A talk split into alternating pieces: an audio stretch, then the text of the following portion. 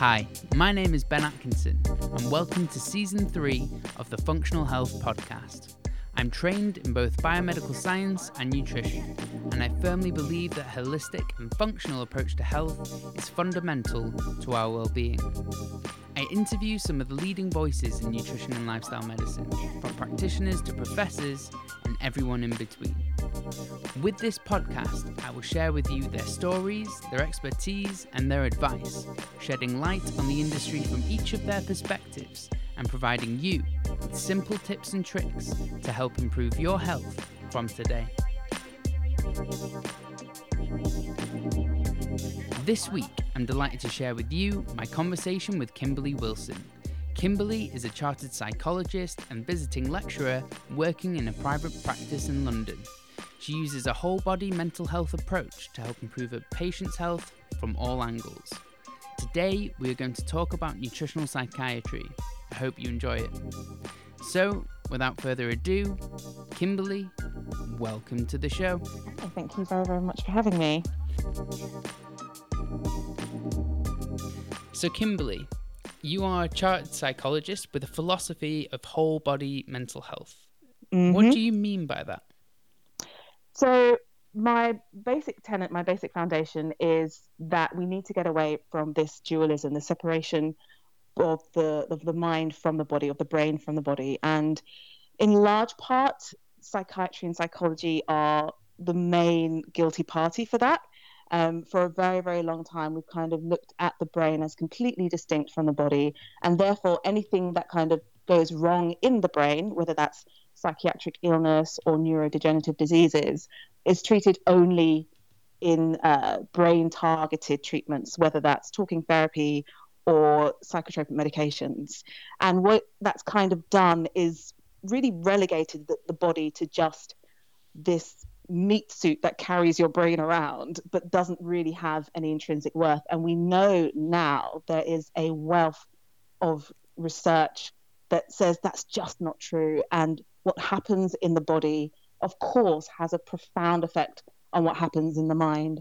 And so I don't think you can get a full and comprehensive treatment of the mind, whether that's something like depression or something like Alzheimer's disease, dementia, without fully looking at what's happening in the body at the same time.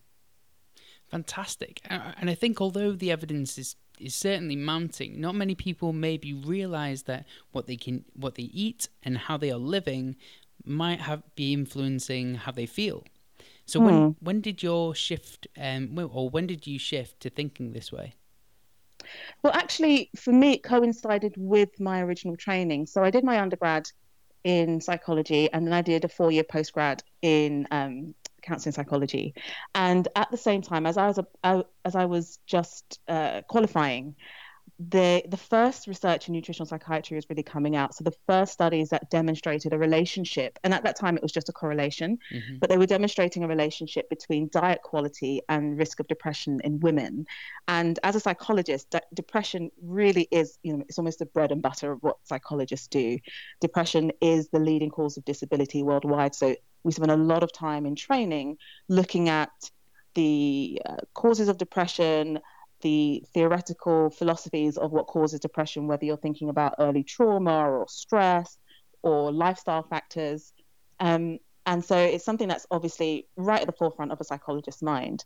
But also at that same time, um, I did some of my first placements and my first professional roles in prisons. And there was some research that was done in the UK and then at the same time replicated a little bit later, replicated in, um, uh, I think in the Netherlands, which found and which showed in RCT, so these were randomized control trials there was a control placebo group and an active group which took male prisoners and gave them micronutrient supplementation, so vitamins, minerals, and omega 3s. And they found across both of these studies that there was a 30% reduction in violence and aggression. Wow. And yeah, right. And when you work in prisons, one of the biggest risk factors, one of the biggest issues in terms of security is self harm and violence. So people cutting themselves or harming themselves, head banging, or people getting into fights. Um, and that's one of the most expensive parts of uh, running a prison, and it's obviously one of the riskiest parts in terms of uh, the clinical and medical care. Of offenders. And so I was re- reading this research. I was running a therapy service in what was was then Europe's largest women's prison, and although women only make up a very very small part of the prison estate in the UK, uh, so I think at the time, you know, I, I can't even remember the numbers, but it's kind of less than five percent of all prisoners were women. They make up over half of the self harm cases. So women self harm in prisons at a rate which is astronomically higher than men do.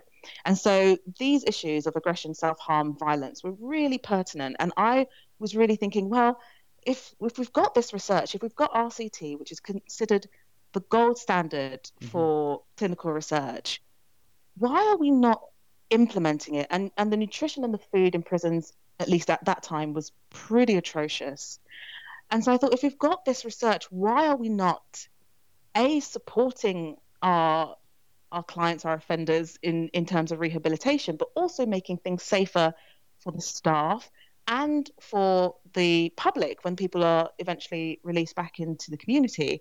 Um, but nothing um, came of it. You know, I would ask these questions and nothing would come of it. And and then I left prison. I stopped working in prisons, and I decided, well, well, fine. You know, if I can't do anything there, I can at least take this into into I can take this information and integrate it into my treatment. So at least my clients can have the benefit of this research, which is very compelling. It's very, very robust, but for some reason isn't well it is now but it certainly at that time wasn't really trickling down into into patient care because it seems like a relatively cheap and simple intervention to have such a profound effect this is the really extraordinary thing and Julia Rucklidge who's uh, she's out in uh, new zealand has done so much work on the use of micronutrient supplementation in in managing stress in recovery from um, disasters. And I spoke to her. There was a recent conference on nutritional psychiatry here, and she was uh, the final plenary speaker. And we spoke afterwards, and we spoke about the uh, offender supplementation research. And she was saying she wanted to do something similar. And she was told, and she said I could quote her on this. She said that she was told it was too dangerous to do that kind of of research um, just because of the legal and social justice implications. So wow. it's a really, it's, and I'm not one for conspiracy theories, but you can understand how how it's it would be very very inconvenient in terms of of uh, of legal proceedings if people were getting off of their criminal charges by with claims of, of malnutrition but if we're thinking globally about reducing things like violence like offending then maybe we need to start thinking a, a bit earlier down the line, down the trajectory, about how we can have a much more integrated social approach to these issues. So, what are the key things there? Because it's like the vitamins and minerals which are implicated in maybe people being more violent. Are there certain deficiencies which you see quite often, which are linked to this, or is it a little bit more ambiguous? Mm-hmm. It is a little bit more ambiguous, and there's still lots of research that needs to be done. And there I mean, the things that lead to, if we're talking about offending in, in particular, there obviously there's a very, very long and complex trajectory for someone to to end up in prison. And for example, the biggest risk factor for someone ending up in prison is having had a parent go to prison while they were a child. So, you know, there's a big part of this which is social factors, and that will include poverty, it will include food insecurity, it will include socioeconomic status, education, whether someone has been um, excluded from school or whether they've had to um, go to a special school because they were unable unable to be in mainstream school. All of these factors play a role, but you know if we understand that nutrition is crucial for brain development and that the brain continues to develop until you know at least the front part of the brain the brain the prefrontal cortex is continuing to develop into your mid 20s then we should be thinking that nutrition is really important across this entire stage. And if there are a group of people who, as well as having very difficult and adverse life experiences, are not getting the right nutrients for healthy brain development, then I think that's a bigger social issue, and that's something that needs to be thought about. Um, one of the other correlations with uh, prisons in particular is that there is a very, very, very high incidence of psychiatric illness and offending. So, somewhere in the region of 70, 75% of people in prisons have at least two diagnosable mental health conditions. And one of the things that turns up quite a lot, for example, in first episode psychosis, are deficiencies in certain micronutrients, zinc, um, magnesium, and particularly the omega 3 fatty acids. So mm-hmm. At the moment, those are correlations, and there's lots of work still being done across the world in different populations on whether micronut- micronutrient supplementation can help reduce risk, or whether if you can use it in first episode, it can reduce your risk of ending up with a severe mental illness. So that's still happening. But yeah, you're absolutely right that this is these are very cheap interventions. They're certainly much cheaper than prison. They're certainly much cheaper than, you know, social work and probation and all of these things. And it's early intervention work. And I think if you could, one of my kind of fantasies is if we could put that case across to, you know, the MOJ or the criminal justice system, then maybe we could start to get some ministers on board with this idea and maybe we could start affecting policy because policy is really where the changes are going to come. Yes. And just to add to what you were saying before, I remember reading a case study, and it's only a case study, but this was a few years back, and it was about a woman who tried electroconvulsive therapy. I think she was manic depressive, and this kind of spiraled into she had multiple different psychiatric disorders, and she became catatonic and mm. she had a vitamin B12 injection. She was found to be, they couldn't um, monitor how much B12 she had in her body because it was so low. And Gosh. she came out of this um, kind of catatonic state through a vitamin B12 injection. And she had vastly reduced symptoms, and it was absolutely unbelievable. So, what you're saying isn't new to me, but I think it's mm. profound. I wasn't aware of the prison data either yeah, I can send you the links. It's really fascinating work. Yeah, I would love to. I would love to read it. And um, one thing that you mentioned at the start of the conversation was the link. Mm. you said that depression um, uh, causes disability, or is one of the leading causes of disability. Mm. Um, what do you mean by that? Because people might be thinking so, disabled is that mobility or Sure, sure. So, in terms of the kind of World Health Organization um, definition, mm-hmm. it's the amount of time and the amount of quality of lo- lo- the amount of quality of life that's lost to the illness. So, the amount of time people spend off work, or the loss of um, quality time spent with their children or their families, or in relationships, the la- loss of satisfaction through other daily activities, the associated somatic issues. So often depression is associated with physical pain and physical um, disabilities, migraines, headache, backaches, um, chronic pain. Obviously, not all of these things are always caused by depression, but there's a very high comorbidity. Um, and that we do know that sometimes stress and depression are expressed through the body in somatic complaints. So, so globally across the world, when we add it all together, people are suffering more in terms of this everyday loss of functions from depression than they are, for example, from other disorders like heart disease, diabetes, cancer. That is absolutely incredible. And I, I imagine a lot of people, including myself, weren't aware of that statistic. Mm. Um, in your practice, do you find that nutrient deficiencies or eating habits exacerbate issues related to mental health? Um, yes, I it, and that's it's slightly anecdotal because although I can, I have the option to uh, offer blood tests mm-hmm. um, through an associated clinic. Most people, when you look at their food diary, you don't need to. You, you can assume. So some people will come in and I mean, I had one person, for example, who in two days had only eaten two chocolate muffins and they were quite severely, severely depressed. And we thought, you know, irrespective of what else is happening, this is not going to help. Yes. Um, and so it's really about helping people understand that fundamentally, your brain is an organ. And like your heart is an organ and it needs proper nutrition to function properly, your brain needs proper nutrition to function properly. Mm-hmm. And it's just kind of putting it on a par with other organs in the body, but also to understand that your brain is the most important organ in your body. And therefore, we should be thinking much more about what happens when the organ that's responsible for personality, for mood, for decision making, for rational thoughts, for morality, isn't functioning pro- properly, then what we can expect is that we will get impairments in those factors. And so it's really just trying to kind of make that clear. Like, if you're not providing your brain with what it needs to do all of these things, it's not going to be able to do these things properly. I suppose when you break it down that way, it makes perfect sense. It's just common sense, right? Yeah.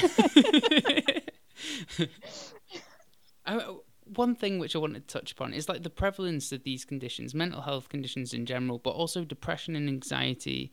They seem to mm. be rising, or certainly people are speaking about them much more than ever. Do you mm. have you identified key contributors to this that maybe come up quite a lot in clinic or in general?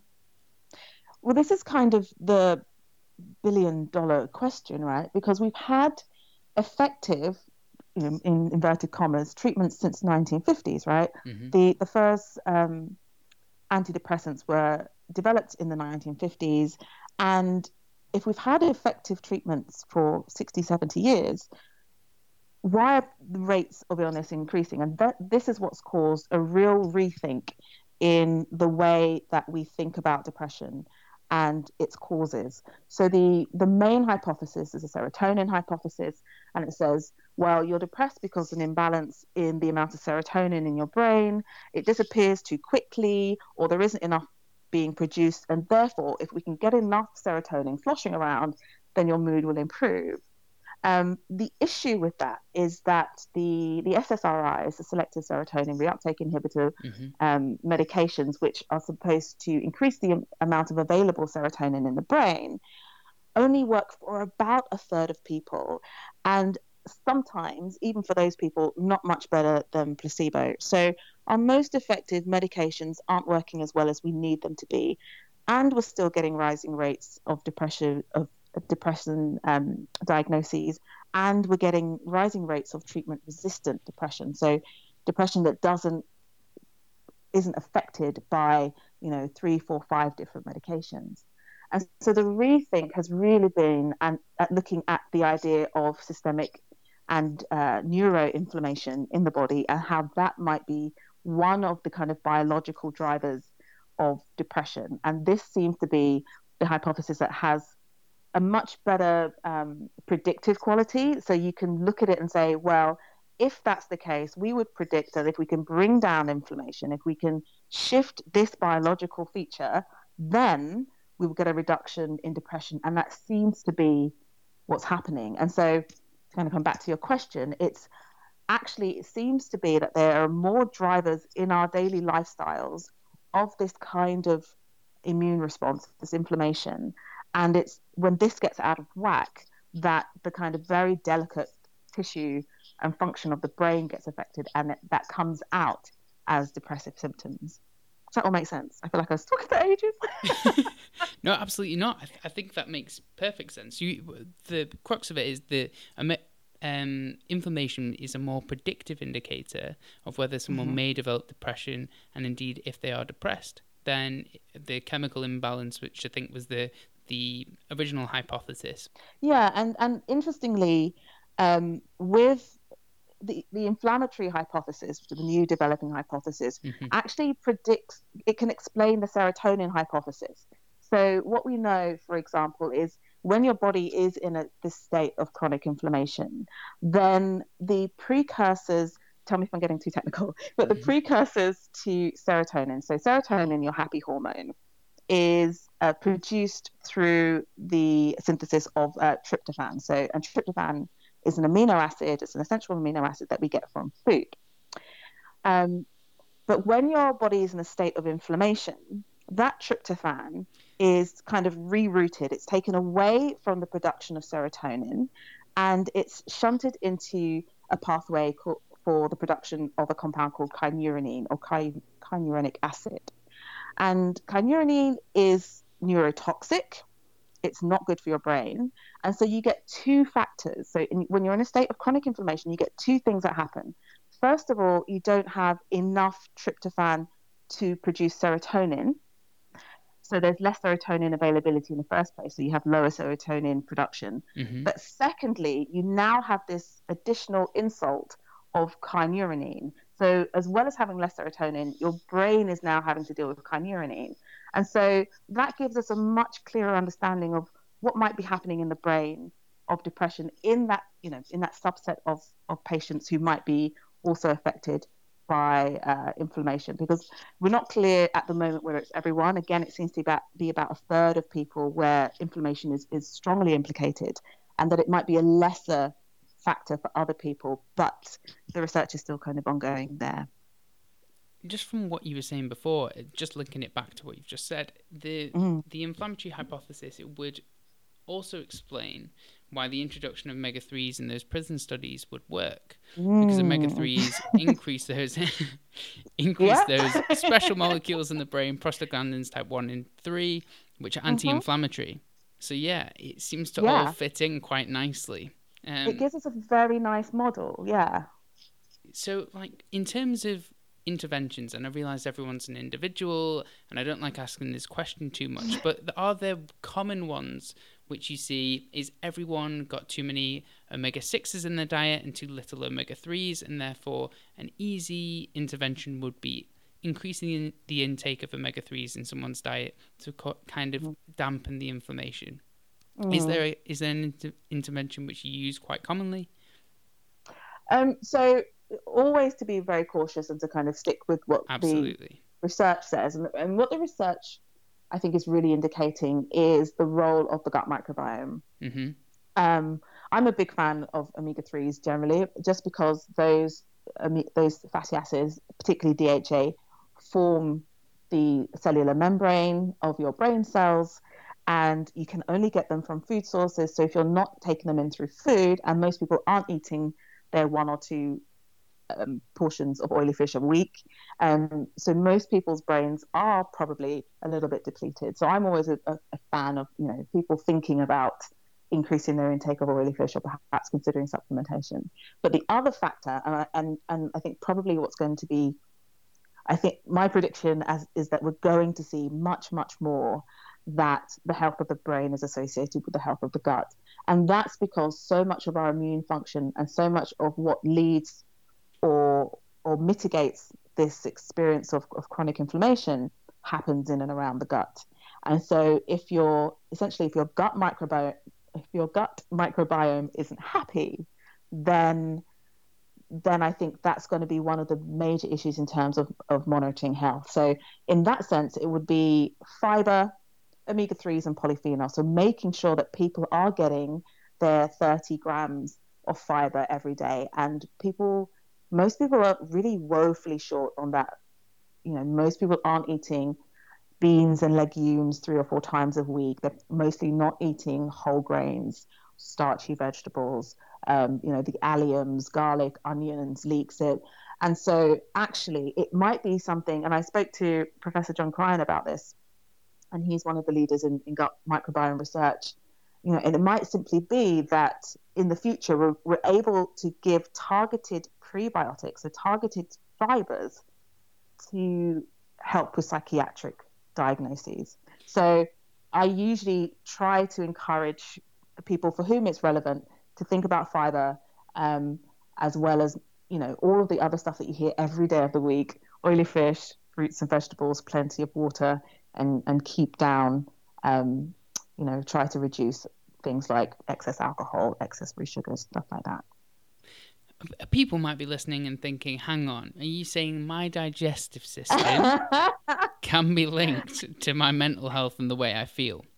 Right. Is, is there is there an example um, where I guess you could link that? I guess when people are nervous just before an exam, quite often mm-hmm. they run to into the bathroom, but that's the head influencing the gut, right? Um, also the way you think influence your digestion. Yes. Well, the link goes both directions, and so, mm-hmm. and the link, the the relationship is both direct and indirect, right? So the direct link is the vagus nerve, so this long, wandering nerve that starts at the kind of base of your brain, goes and goes throughout the body. So it loops in under your throat and towards the ears, goes down through the back of the neck, connects into the lungs, the heart, the liver, the spleen, the stomach, and finishes down in the gut. And so if you think about this nerve as a motorway with 10 lanes, actually eight or seven or eight of those lanes are going upwards from the gut to the brain. So that the brain is always receiving information from the body of what's happening in the body, and in particular the gut. Um, there's lots of really, really intriguing research now, for example, about the idea that some quite serious neurodegenerative disorders like Parkinson's disease and multiple sclerosis might actually originate in the gut through this vagus nerve connection. So it might start as you know something like um, a molecule that's associated with BSE, either its metabolites or the, the molecule itself traveling through this nerve, getting into the brain where it shouldn't be, sparking inflammation and starting that disease. And that research is still at the moment in preclinical stage. Mm-hmm. Um, and observational data, but it's it's very very compelling. So people, for example, who have had their vagus nerve cut, have lower rates of Parkinson's disease, for example. So you know, we have some speculative information around that. Um, some of the other slightly more convincing stuff is around the RCTs that have shown that when you improve diet, so trials like HELFIMED and the Smiles trial, mm-hmm. when you improve diet, you get a reduction and sometimes a remission in depression in people who already had a diagnosis of depression and whom were already on treatment. Um, and that's linked to things, for example, like possibly, so in the smiles, for example, they didn't um, test inflammation. But what we know the gut microbiome can do is to reduce compounds like serotonin, um, vitamins, short chain fatty acids that can travel to the brain in the bloodstream or you know communicate with the brain through the vagus nerve or affect the immune system so lots of different ways and that all of these mechanisms can affect the health of the brain. And as I say that, I know that you know I've spoken to colleagues who find all of this very very difficult, and that's because we're so steeped in the idea that the brain and body is separate. Um, but what I just invite people to do is just stick with the research. You know, stay close to the RCTs, read the research, and try to, you know, try to get away from the idea that your brain is just this kind of separate brain in a jar that's unaffected by what's happening in the body. That just doesn't make sense. Just going back to what you were saying before, the idea of diet affecting the brain, you you spoke about certain fibers affecting certain bacteria, eh, which mm. in the gut, which um, make up our microbiome, which can affect the way we feel. And even mm-hmm. though there's preliminary evidence, the idea that certain diets can have benefit, that by very definition, these would have a range of different polyphenols and antioxidants from food, mm-hmm. as well as prebiotics. So you would imagine that would influence the gut anyway. But mm-hmm. what about probiotics? This mm-hmm. is something which comes up quite a lot, and you've got. I'm not sure it's a fad, but people are becoming more aware of kind of kombucha, kefir, sauerkraut, kimchi. Mm. Do they have merit in this field? Um, so the research on probiotic foods is still kind of out. The most uh, researched one is kefir, um, and it, it, seems yes, maybe possibly it probably doesn't harm you. Um, and the issue actually sometimes with sauerkraut is that it is quite salty, so um, that has separate separate implications.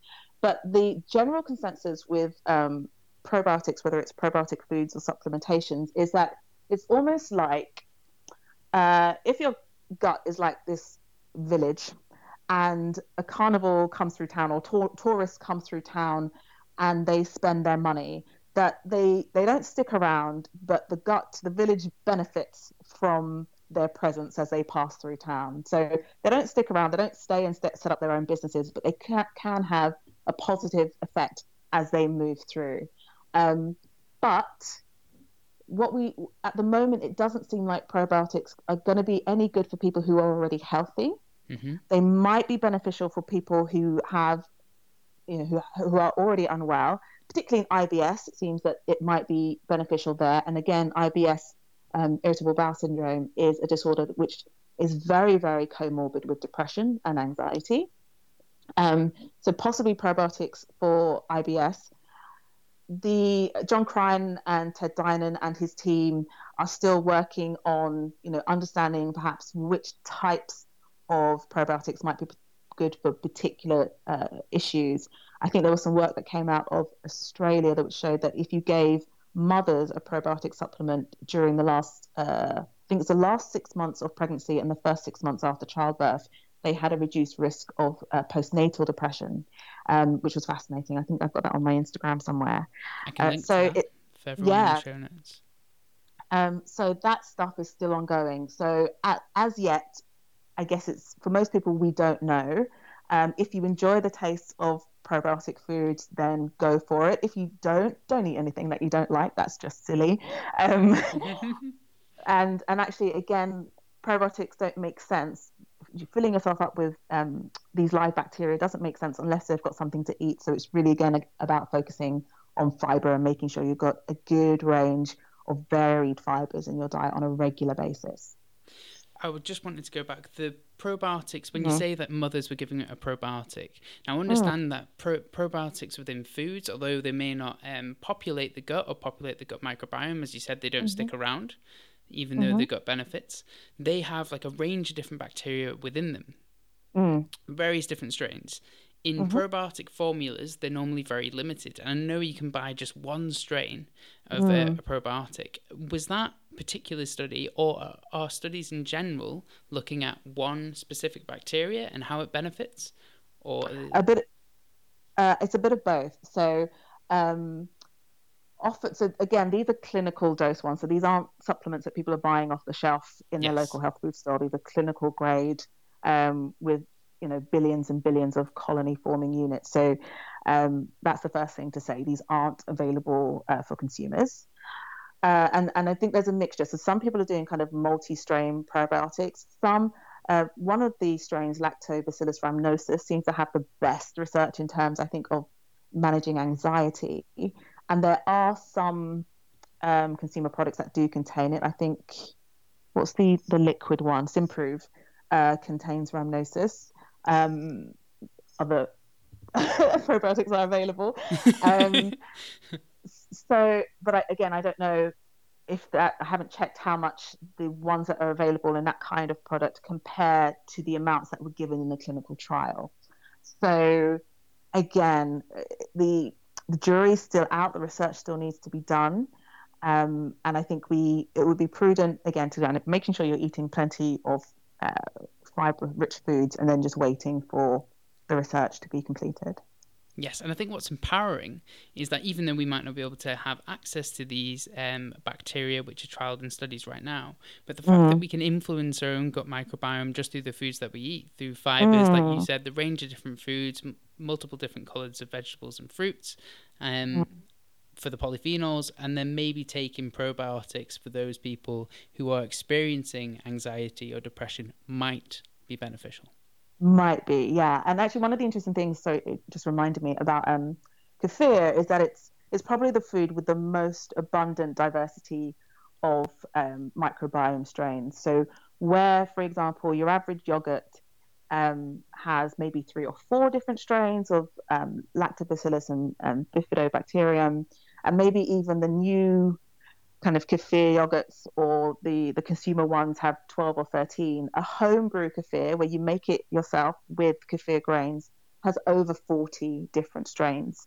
So if you're eating that on a regular basis you know that's that's going to be helping to add to that gut microbiome diversity. And what we know as yet we don't know a huge amount but what we know as yet or what we believe as yet is that diversity is what's associated with good health Yes. Right. Fantastic. And when you said kefir, because there's so many mm. different ones out on the market now. It's not just dairy. It's coconut. Mm. There's mm-hmm. water. There's etc. What is the research? What or what is the research telling us is the most beneficial? Is it the milk or? So the milk is the most well researched, and the non-dairy kefirs are still they're very new to the market. So I don't mm-hmm. think much research has been done at them at the moment. So I don't know as yet whether they are as abundant. You know, maybe they have you know higher diversity, but the the homebrew dairy kefir is the one that's got the most research at the moment. I actually and that seems to be yeah. Sorry. No, no, absolutely fine. I actually used to. I don't know why I'm telling you this, but I'm going to. I actually used to ferment. Um, oh well, I used to make kefir, like it was goat milk kefir. Used to buy raw goat milk and ferment it on the counter during whilst I was at university people would just be like, "What are you doing?" Because when you make kefir, it like separates, right? So you can see like mm. a clear liquid because the lactic acid it creates, as well as the the milk on the top, and it just looks mm. horrendous. It does, but it's mm. apparently very good for you. So. Yeah, no, I, I still I brew. I've got a fermentation station, but basically. I've got it all going on. So I've got kombucha, sauerkraut, kefir, and water kefir. So dairy and water kefir. Oh, um, I'm jealous. And if you catch me on a good day, I'll I'll be making some kimchi as well. So yeah, try to I try to kind of practice what I preach and stick, as I say, stick to where I think the research is, and and just making sure that there's plenty of of diversity in what I eat. Yeah, I think that's the best way forward for sure. Mm. So, hang on, I've lost the the spot. kind of went off in so many tangents, and I've made so many arrows on the bit of paper that I'm writing on that I can't quite keep track. um, so we've talked about things which can benefit your gut. Now I'm going to mm. mention the dreaded word for some people, and that mm-hmm. is gluten.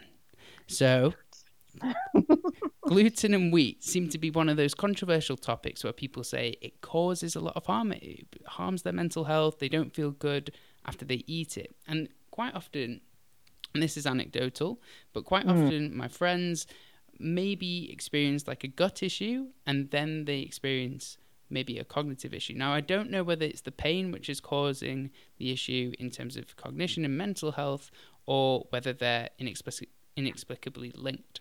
I was wondering mm-hmm. what your thoughts are on it because I know it's a controversial topic. Yeah, like how long have you got, Fran? um, I know I should have started the conversation with this really.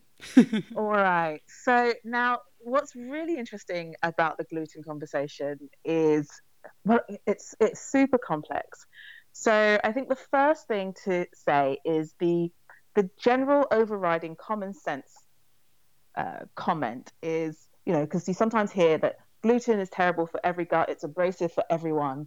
And I just, I would like to say, if that were true, then the nation of Italy wouldn't exist, right? the high gluten consuming nations wouldn't exist, or they'd have these astronomically high levels of psychiatric illness, um, and they just don't. So we'll, you know, we'll put that out to a kind of common sense test, um, and and then kind of get down into the details. So below that is the issue of uh, gluten sensitivity. And there are lots and lots of studies that have demonstrated now that more people think they are sensitive to gluten than actually are. And that actually, what happens is that a lot of the rhetoric, whether it's on social media, whether it's certain books or you know um, influencers who have told you that gluten is terrible for you and therefore bread is terrible for you and mm-hmm. all of these other foods um, actually creates what's called a nocebo effect, which is that you expect a negative reaction. And even when you're not presented with that food, you still get a negative reaction. So they gave a group of people um, who who had self-diagnosed with gluten sensitivity a cereal bar. Half the people were told that, oh, yes, it's gluten containing, and half were told that it wasn't. Um, I think actually I'm computing a couple of trials, but people, the cereal bar didn't have any gluten, but people still said that they got gut symptoms and they still experienced pain. And so we can, that's the nocebo effect. That's you thinking that you're going to get a negative effect and actually you get what you're looking for. Right. So there's the placebo and there's the, the, the nocebo effect. Below that, of course, there are people with, um, you know, actual issues with gluten. So uh, celiac disease and non-celiac gluten sensitivity, and these are diagnosable. They are testable, and these people absolutely, you know, celiac disease. When people with celiacs ha- get have gluten, there's damage to the gut. The villi kind of erode. They can't absorb nutrients. It's bad news. So absolutely, for those people gluten is a real danger. What's really interesting in terms of mental health is that people with celiac disease do have a higher risk of psychiatric illness. Right. Okay. And there are some case studies, I think, reaching back to the 1920s uh, in terms of psychosis and what's called um, gluten or celiac psychosis. And there's and this is I want to be really specific and I want to kind of be really clear that I'm talking about a very very very small subset of the population. So we're talking about 1% of the population is at risk or develops schizophrenia And then maybe the research is indicating that maybe 30% of that 1% does seem to be affected by gluten, that their psychiatric symptoms do seem to be affected by gluten, and that for these people, this very small subset of people, a reduction or an elimination of gluten from the diet can support their symptoms. Now, that is for diagnosis by you know the, the clinical care team and specialist dietitians. Um, but what it means is that most people are absolutely fine. And what we think happens with these people isn't just that you know gluten hurts them; is that we think that they probably had some digestive illness early in life which is then uh, uh, that coincides also with a risk factor. So they already have a genetic risk factor. Mm-hmm. Then they get an illness early in life that, that either damages or shifts the gut microbiome or triggers the immune system. And then it's this combination of genetic risk factor and environmental trigger that then makes these these particular group of people susceptible to this response to gluten. Yes. So it's very very specific um, and you know i i'm pretty sure i eat gluten every single day and i'm someone who obviously cares a lot about my brain and i want to be making sure that i'm i'm giving my brain the best it can and and i eat gluten most days of the week gluten containing foods so yeah i'm saying maybe for a very tiny subset of people, but for most people, gluten is fine. And gluten containing foods, if they're whole grain, so if we're thinking whole grain barley and whole grain wheat foods are an important source of cereal fiber, and cereal fibers are associated with a good, strong gut, uh, diverse gut microbiome and better health. Okay. If someone does have celiac, though, and they want to improve their gut microbiome, what kind of foods would they use to, to build their gut microbiome up if they can't take in these grains? So you'd be looking at other sources of fiber, right? So I mean, talk to your specialist dietitian, your celiac okay. dietitian. Yes. Um, but the other fruits, vegetables, legumes. Um, but yeah, specialist dietitian will be able to advise people on that. I don't want to step on any toes. Very well uh, conserved answer there. One thing which came up before, and I got asked before I came on this podcast with you, mm. is that anxiety can actually strike at any time for people who are susceptible to it. Mm. So, what can we do in our daily lives to make sure that we have a greater resilience to anxiety? Sure. So, I mean, the very therapist response is understanding really what anxiety is for that person and what the triggers are. So, for example, some people are just, I think, constitutionally more sensitive, and what one person might be resilient to, another person might have a more anxious response to.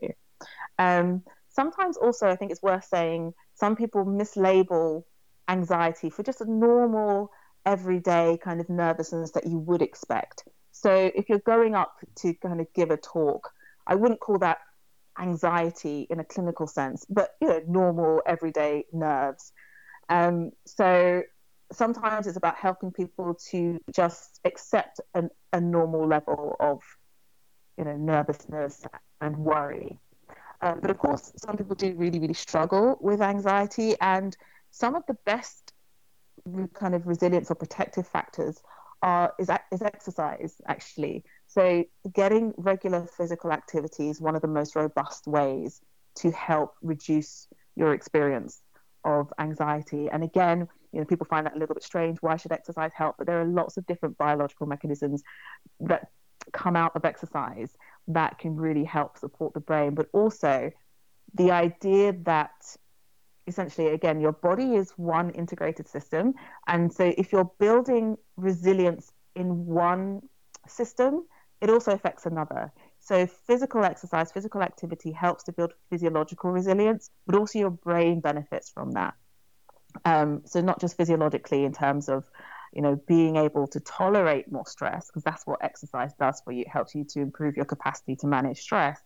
But the other psychological traits, like kind of sticking with something, pushing through discomfort, you know, tolerating um, a not very nice situation. So if you're in a, a, difficult workout and you need to finish it, then there's the psychological mechanisms. And we think those things generalize psychologically to help people better manage anxiety as as a response to exercise.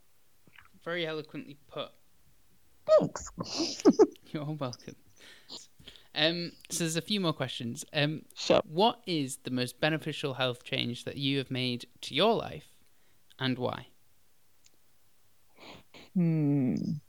Um, I don't know if I can name just one because I, you know, kind of, it's almost over the years, and so I've been looking at this stuff for 15 years now. It's been kind of incremental changes. Um, I maybe being con- more consistent with exercise, possibly. So even if I, so just before I came onto this call, I'd kind of run over to the gym, quickly got in, you know, exactly a 30 minute workout, which is kind of the minimum that your brain likes. It's, it's the dose that your brain likes, um, and and came back in time for the call. And that's really because there's so much evidence around physical activity for protecting the brain, not just from things like depression, anxiety, but from the the newest biggest killer in the UK, which is Alzheimer's disease. And so I I try to be, and I get you know very very busy, and sometimes I can't fit in as much movement as I would like, and my job is sedentary and, and all of that stuff. But even if it's just 20 minutes, 30 minutes, I do try to get a little bit of movement in as often as possible.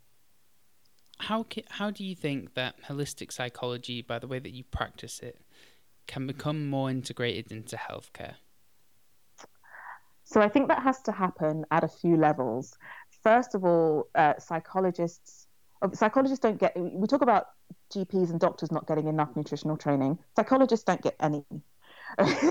you know, and we take a very very theoretical uh, approach, uh, a philosophical approach to the brain. So I separately did my training in nutrition because I realized how crucial this was, and in my training, then focused on the um, nutrition for the brain, and particularly in relation to neurodegenerative disorders. So, first of all, trainings, postgraduate trainings in psychology need to shift to include nutrition. I, and I don't know if, if health psychology does, maybe it does. Um, but certainly clinical and counseling psychology need to get on board with the idea that the brain is an organ. And if our job is to help people protect their brains which i think if you're talking about mental health that's exactly what we're doing then we need to at least have a working understanding of the impact of lifestyle factors on that. Nutrition movement sleep stress management relationships. And um, it's the reason that i developed a cpd course for psychologists called, you know, things that psychologists should know about these lifestyle factors. So um, I think it has to come through the training because then it will trickle down into frontline patient treatment. Um, but I think it also needs to come higher up in terms of policy. So when a woman discovers that she's pregnant, um, when she's the family being told about how to protect and look after the child's mental health, when schools are thinking about protecting child the children's mental health because 70% of psychiatric disorders arrive by the age of 25 you know these are these happen in early life. We mm-hmm. need to be thinking about how do we make sure that at a population level people are getting what they need as much as possible to protect their mental and brain health. And that's you know that, that's a bigger question than just tooling up psychologists that's perhaps a program of supplementation for the most at risk families. It's perhaps breakfast clubs at schools where they give out a multivitamin. I don't know. These are kind of ideas off the top of my head, but it's it's thinking at a much broader community population level about how do we make sure that most children and adolescents are getting enough of the nutrients that help to protect their brains long term and that this is a preventative long term social strategy so that as a nation, we're having less incidents of people becoming ill because psychiatric and psychological diseases destroy lives. And if we're serious about reducing the risk, then we need to start intervening much, much earlier in the life trajectory. And lastly, can you please give the listeners three tips, although I know you've given many already, to help improve their health and well being from today? Um, yes. So the first one, I guess, is probably the obvious one, um, which is around nutrition. So make sure you're getting your fiber, your omega 3s, and your polyphenols. So everything that I've mentioned already before, your oily fish, your brightly colored fruits and vegetables, your berries, and try to consume those as much as possible. There was a, a great study that showed that um, in older people who ate uh, a serving, which is about a kind of salad bowl size, of leafy greens every day in older age had brains that looked and behaved 11 years younger than their peers. Wow. So, yeah, like it's a big deal. Eat your greens, um, kind of all that stuff that you were told to do when you were a kid. um, and I think, and I've mentioned exercise, but I think the other things that people really underestimate in terms of mental health is emotional care. So, when we're looking at diagnosing someone's uh, psychological illness psychiatric disorder, so often what we're talking about is emotional health. Are they responding emotionally in an appropriate way? Are they laughing in the right places or are they laughing in, in the wrong places? Are they chronically low in mood? Are they chronically anxious? So, actually, your emotions are crucial to your mental health, but we have this very, very dismissive attitude to emotional health and emotions are seen as soft touch and kind of surplus to requirements and all that matters is the rational kind of hyper um, hyper rational brain mm-hmm. and that's the only thing that we need to think about so i always always encourage people to just just everyday emotional management. Check in with yourself. I very often suggest people do a one line a day diary a little journal where they just check in. It's one line. It's less than a minute a day. And so that you just get into the habit of checking in with yourself, seeing how you feel, and that increased level of awareness will help you to recognize earlier when your mood starts to slip. And that will allow you to intervene earlier before you get to a chronic or severe stage um, of, of mental illness. And then linked to that, so my tip number three is relationships. So, in spite of everything that I've said about nutrition and exercise and sleep or whatever, actually the biggest factors in people's life satisfaction and their well-being and sometimes even their longevity is the quality of their social relationships and i think we can neglect those way way way too much in pursuit of success and ambition and being seen to be doing all the things all the time by everyone um, and we can end up ne- neglecting our friendships and so i would really encourage people to you know the same way that you schedule your workouts or your pt to schedule your relationships. Make sure that you're getting a regular catch up with friends in person as much as possible because that's the stuff that's really going to see you through. So, nutrition, journaling, and laughter, and then building and maintaining and nurturing those relationships. Yes. The, those are three wonderful, wonderful tips. Thank you so, so much. My pleasure. So, I've heard that you're writing a new book or that you've just finished writing one which includes. Sorry, I'm very excited. but it includes much more detailed information about exactly what we were just talking about, plus much, much, much, much, much more. Can you tell the listeners a little bit more about it? Yes. In, in fact, this is the first time that I've kind of been asked. This is my first book interview. This is an exclusive.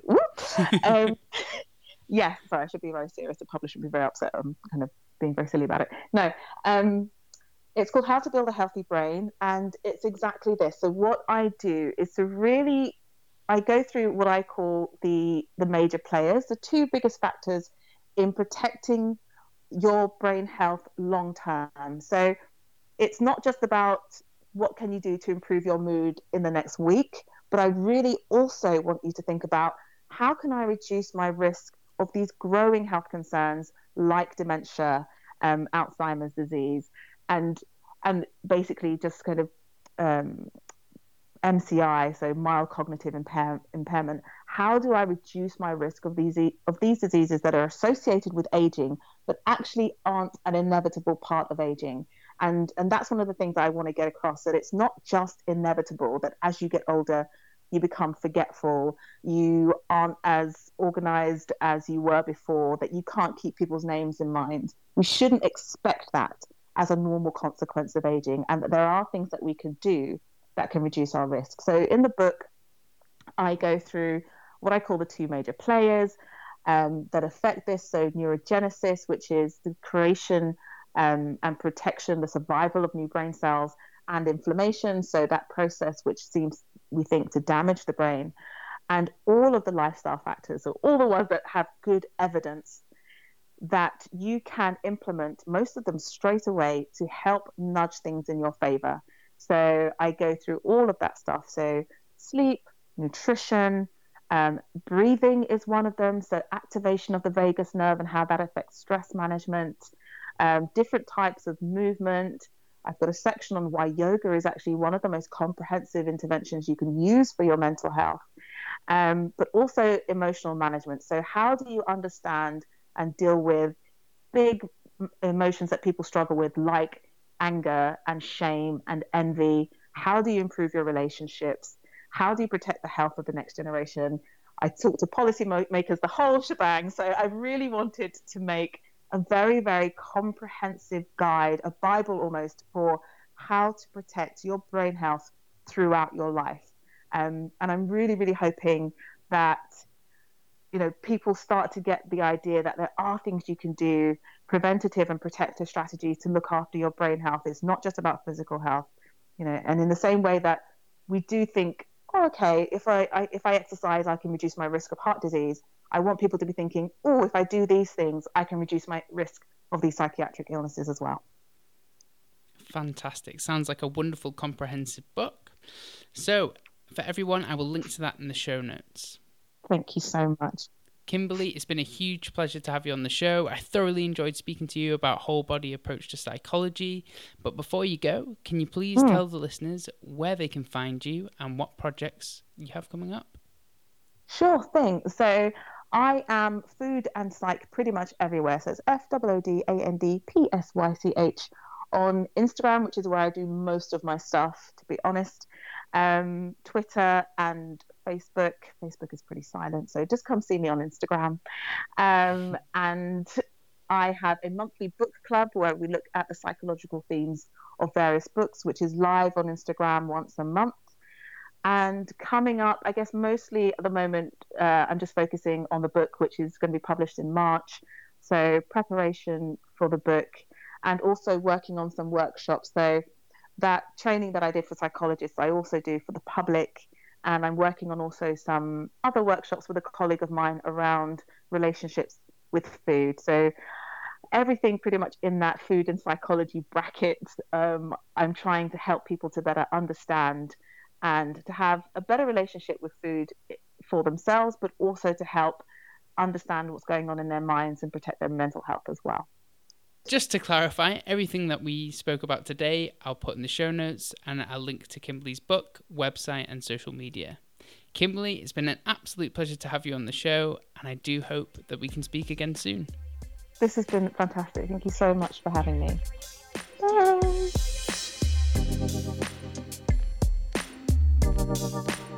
Thank you for listening to the Functional Health Podcast. You can find links to everything that we talked about today in the show notes.